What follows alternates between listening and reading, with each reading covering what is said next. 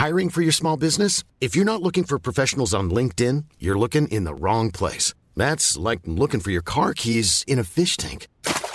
LinkedIn helps you hire professionals you can't find anywhere else, even those who aren't actively searching for a new job but might be open to the perfect role. In a given month, over 70% of LinkedIn users don't even visit other leading job sites. So start looking in the right place. With LinkedIn, you can hire professionals like a professional. Post your free job on linkedin.com slash people today.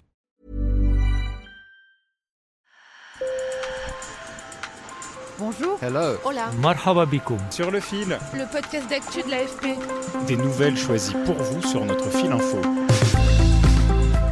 Et si les diamants synthétiques permettaient de se débarrasser des diamants de sang, ces diamants naturels dont l'extraction a permis le financement de groupes armés et entraîné des violations de droits humains? Vous vous rappelez sûrement du film Blood Diamonds avec Leonardo DiCaprio dans les mines du Sierra Leone. Elle a surgi des entrailles de la terre, une pierre si rare que l'homme est prêt à tout pour se l'approprier. Développés pour la première fois dans les années 50, les diamants synthétiques font concrètement partie de l'offre en bijouterie depuis moins de 10 ans et leurs exportations augmentent en flèche, surtout depuis les sanctions occidentales imposées à la Russie, grande exportatrice de diamants. Et souvent, c'est une image plus écologique qui est mise en avant par l'industrie du diamant de synthèse, mais les avis divergent sur cet aspect. Pour vous parler de la montée en puissance du diamant synthétique, Sur le fil vous emmène dans la ville de Surat, dans l'ouest de l'Inde, capitale mondiale de l'industrie de transformation du diamant. Sur le fil.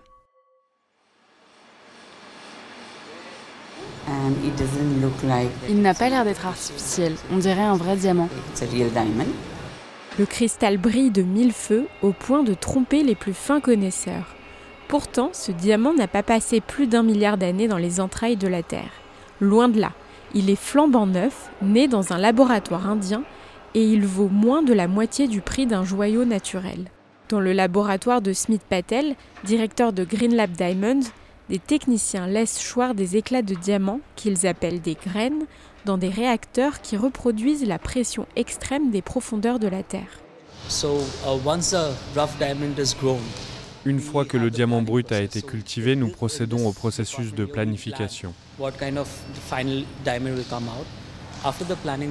Dans ce laser département, nous planifions le type de diamant final qui the sera produit. uh, Après, le department, département laser découpe le diamant en une forme de base. Il faut moins de 8 semaines à ces équipes pour produire un diamant synthétique prêt à porter, pratiquement indiscernable d'un diamant naturel. J'aimerais dire qu'il n'y a pas de différence. C'est le même produit aux mêmes propriétés chimiques et optiques qu'un diamant extrait d'une mine. J'aimerais croire que ce produit parle de lui-même. Selon lui, Green Lab Diamonds a connu une croissance de leur production de 400% en volume d'une année sur l'autre. La part de marché mondial en valeur des diamants synthétiques a été multipliée par 6 en 5 ans et représente aujourd'hui 18,5%. Elle dépassera probablement les 20% cette année selon Paul Zimniski, analyste de l'industrie. Rita Davaria est directrice générale de la marque de bijoux indienne Elmas qui vend des diamants. Les clients veulent toujours connaître les prix parce qu'ils veulent comparer ceux des diamants de laboratoire avec les naturels. Ils n'achètent pas seulement parce que le diamant est durable, ils veulent aussi acheter un bon prix. Effectivement, le prix est un des aspects attractifs de ces diamants de synthèse. À presque 300 km au sud, à Bombay, Leka Prabhakar est venu faire un tour dans la bijouterie Limelight.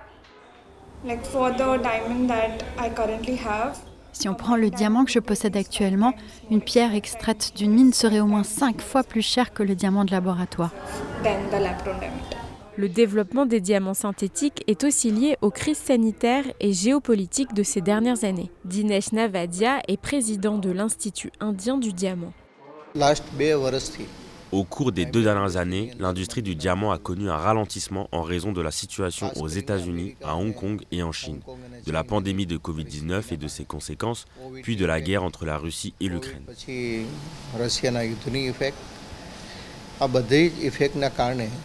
Sur le marché international, la demande de diamants taillés et polis a ralenti. Aux États-Unis, premier consommateur de diamants naturels au monde, ils sont maintenant synthétiques sur 37% des bagues de fiançailles contre 17% il y a un an, selon l'analyste industriel Edan Golan. Ce sont les laboratoires chinois et indiens qui y ont surtout contribué. Et à l'inverse, les exportations de diamants naturels ont baissé de plus de 25%. Faute de débouchés, en octobre, l'industrie indienne de transformation du diamant naturel a réduit ses importations. Mais Simit Patel de Greenlab Diamonds relativise. Je pense que c'est l'avenir et que cette industrie du diamant cultivé en laboratoire n'en est qu'à ses débuts. Les bagues et quelques boucles d'oreilles, les bracelets, etc. Mais le potentiel est infini. Il s'agit d'une toile vierge. Pourtant, les effets négatifs de cette soudaine hausse de la valeur des diamants synthétiques commencent déjà à se faire sentir. L'offre de plus en plus importante de diamants de laboratoire a déjà fait chuter les prix. Par ailleurs, difficile d'évaluer pour l'instant cette option d'un point de vue environnemental, d'autant plus que la fabrication d'un diamant synthétique peut être plus ou moins émettrice de CO2 selon le type d'énergie utilisée et les études produites par les deux industries se contredisent. C'est la fin de cet épisode, merci de l'avoir écouté. Je suis Berfine Topal et merci à mes collègues sur le terrain en Inde, Picha Dang Prasit et Anush Srivas. Sur le fil revient demain. À bientôt!